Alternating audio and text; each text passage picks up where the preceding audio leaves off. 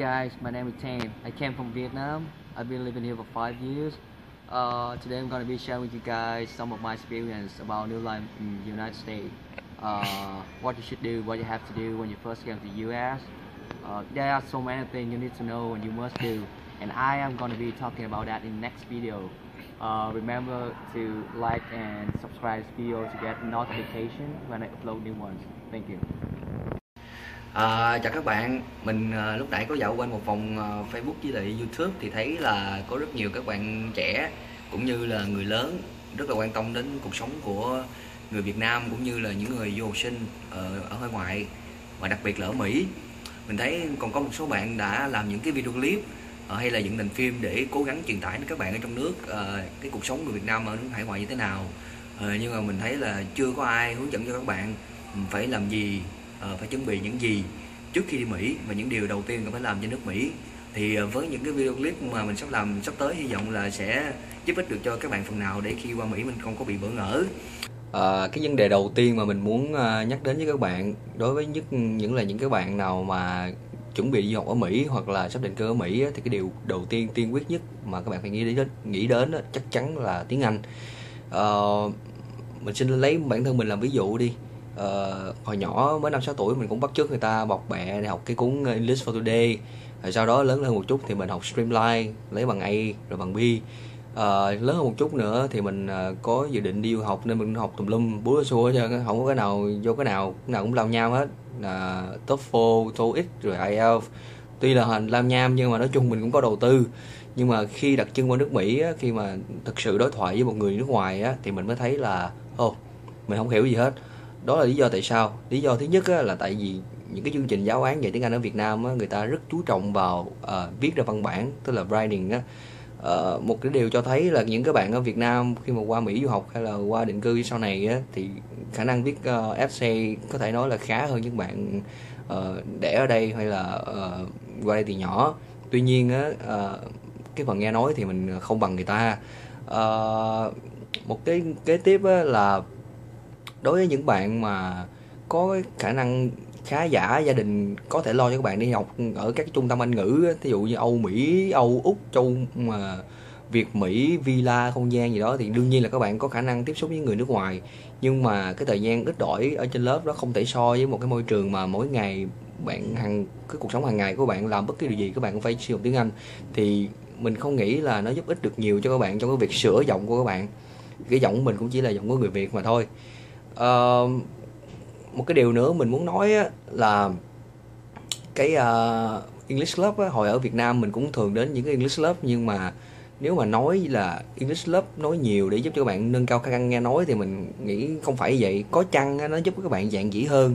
Uh, dám nói không xấu hổ không có sợ quê khi mình nói sai mình nói dở. Nhưng mà bản thân những người giao lưu với mình cũng là những người nói tiếng Anh bằng giọng Việt Nam người ta gọi là Vietnamese accent á. Thì mình cũng không thể khá hơn được. Trừ khi mình giao lưu với những người nói tiếng Anh là những cái người bản xứ. À, nếu mà bạn nào không hiểu action là gì á, thì một chút xíu nữa mình uh, sẽ giải thích cho uh, các bạn hiểu được nhiều hơn. À, do đó đó mình nghĩ học tiếng Anh á, thứ nhất là các bạn nên đến những cái nơi như là trung tâm thành phố quận nhất hay gì đó có nhiều người nước ngoài qua lại cố gắng trò chuyện với họ để tập cái cách nói chuyện của họ cái giọng của họ ờ, thứ hai là khi ở nhà hay bất cứ nơi đâu nếu được các bạn cố gắng tập thói quen là nghe nhạc mỹ thật là nhiều coi tivi coi tin tức cứ tin mình đi là cho dù bạn không hiểu gì ngay bản thân mình cũng không hiểu gì cả nó nói xí xô xào la nhưng mà một ngày nào đó chắc chắn nó sẽ vào. Cái cơ thể bạn bỗng nhiên một lúc nào đó bạn lóe lên là ô như mình vừa nghe cái gì đó trên tivi thì lúc đó là anh văn nó đã đi vào người của bạn rồi. Mình cứ tin mình đi cái cách đó mình nghĩ là cách tốt nhất để luyện thứ nhất là luyện cho cái, cái khả năng nghe của mình thứ hai là mình bắt chước được cái giọng của người ta ở đây mình xin giải thích thêm về cái vấn đề accent hồi nãy mình nói đó. Thì lúc mình ở Việt Nam mình không biết cái chữ accent này thực sự mình không biết qua đến Mỹ mình biết accent không biết là các bạn có biết không nghĩ chắc bây giờ nhiều người cũng đã biết rồi. Ờ, ở Việt Nam thì mình chỉ nghe là giọng Việt Nam và giọng người nước ngoài thôi. Thì cái accent ở đây có nghĩa là giọng của một người nói tiếng Anh bằng ngôn ngữ thứ hai có nghĩa là người đó không nói tiếng tiếng Anh như là ngôn ngữ mẹ đẻ. Thí dụ như người Việt Nam nói tiếng Anh thì gọi là Vietnamese accent. Uh, đương nhiên là ở đây mình không đề cập đến những người Việt Nam sinh ra ở Mỹ hay là qua Mỹ còn nhỏ. Ý mình đang nói là những người nói tiếng Anh là ngôn ngữ thứ hai. Ngay cả những giáo viên dạy mình trong trường đại học á mà nếu không phải là người nói tiếng Anh như ngôn, ngôn ngữ thứ nhất á mà mình gặp Ấn Độ hay là Hàn Quốc Trung Quốc á, thì thực sự là mình cũng rất là ngán. Uh, sau đó là những gì mà mình muốn các bạn thêm vào hành trang học tiếng Anh của mình hy vọng là nó, nó sẽ bổ ích cho các bạn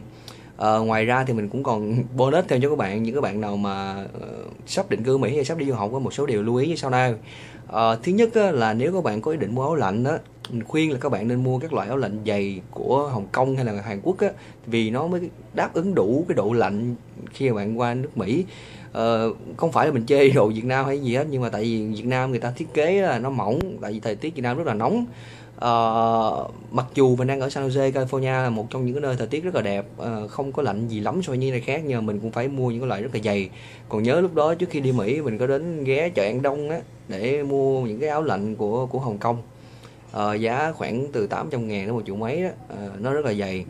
Uh, ngoài ra đó nếu được các bạn nên đi giải quyết hết tất cả những cái vấn đề liên quan đến răng và mắt của các bạn tại vì hầu hết tất cả các bảo hiểm bên Mỹ nó không có include răng và mắt mà những cái việc này ví dụ như đi khám răng, làm răng giả hay là khám mắt, lấy mắt kiến gì, những cái rất là mắc. Thậm chí có những người phải trả tiền ba, bốn chục ngàn đủ để mua một chiếc xe mới để chỉ để làm cái hàm răng thôi. Thì đương nhiên các bạn không muốn tốn tiền như vậy. Đặc biệt là những bạn ở đang tuổi trưởng thành đó, thường là răng khôn nó mọc đĩa chỉ lum nằm ngang hay gì đó, nên nên nên nên đi nhổ đừng để qua mỹ. Sẽ rất là phải hối hận về chuyện đó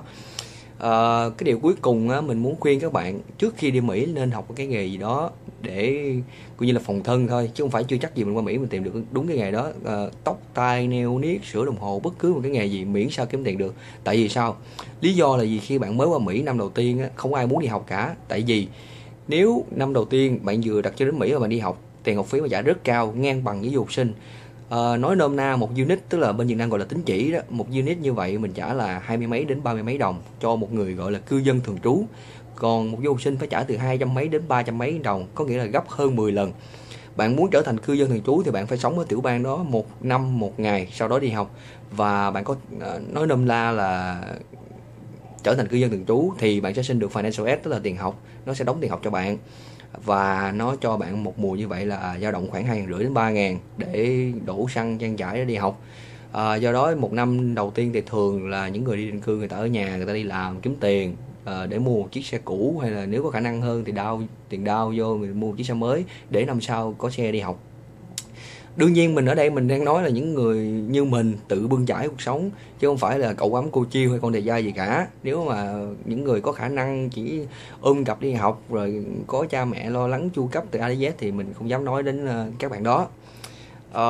mình nghĩ đó là tất cả những gì mà mình muốn khuyên bảo các bạn muốn dành những cái lời khuyên cho các bạn trước khi các bạn ờ, đặt chân đến nước Mỹ. À, hy vọng là sẽ bổ ích cho các bạn. Uh, ở cái video sau á, mình sẽ nói một số điều về những cái chuyện mà những cái chuyện gì các bạn cần làm khi đặt chân đến Mỹ? Thí dụ như làm social security number uh, mua xe cũ xe phòng như thế nào ở, ở nước Mỹ là sống như thế nào đồ ăn như thế nào vân vân. Uh, nếu các bạn thực sự thích nghe mình nói về những cái vấn đề này á, thì hy vọng các bạn nhớ nhấn like subscribe phía trên như mình để mình biết có nhiều người ủng hộ mà mình tiếp tục làm. Uh, xin cảm ơn các bạn rất nhiều.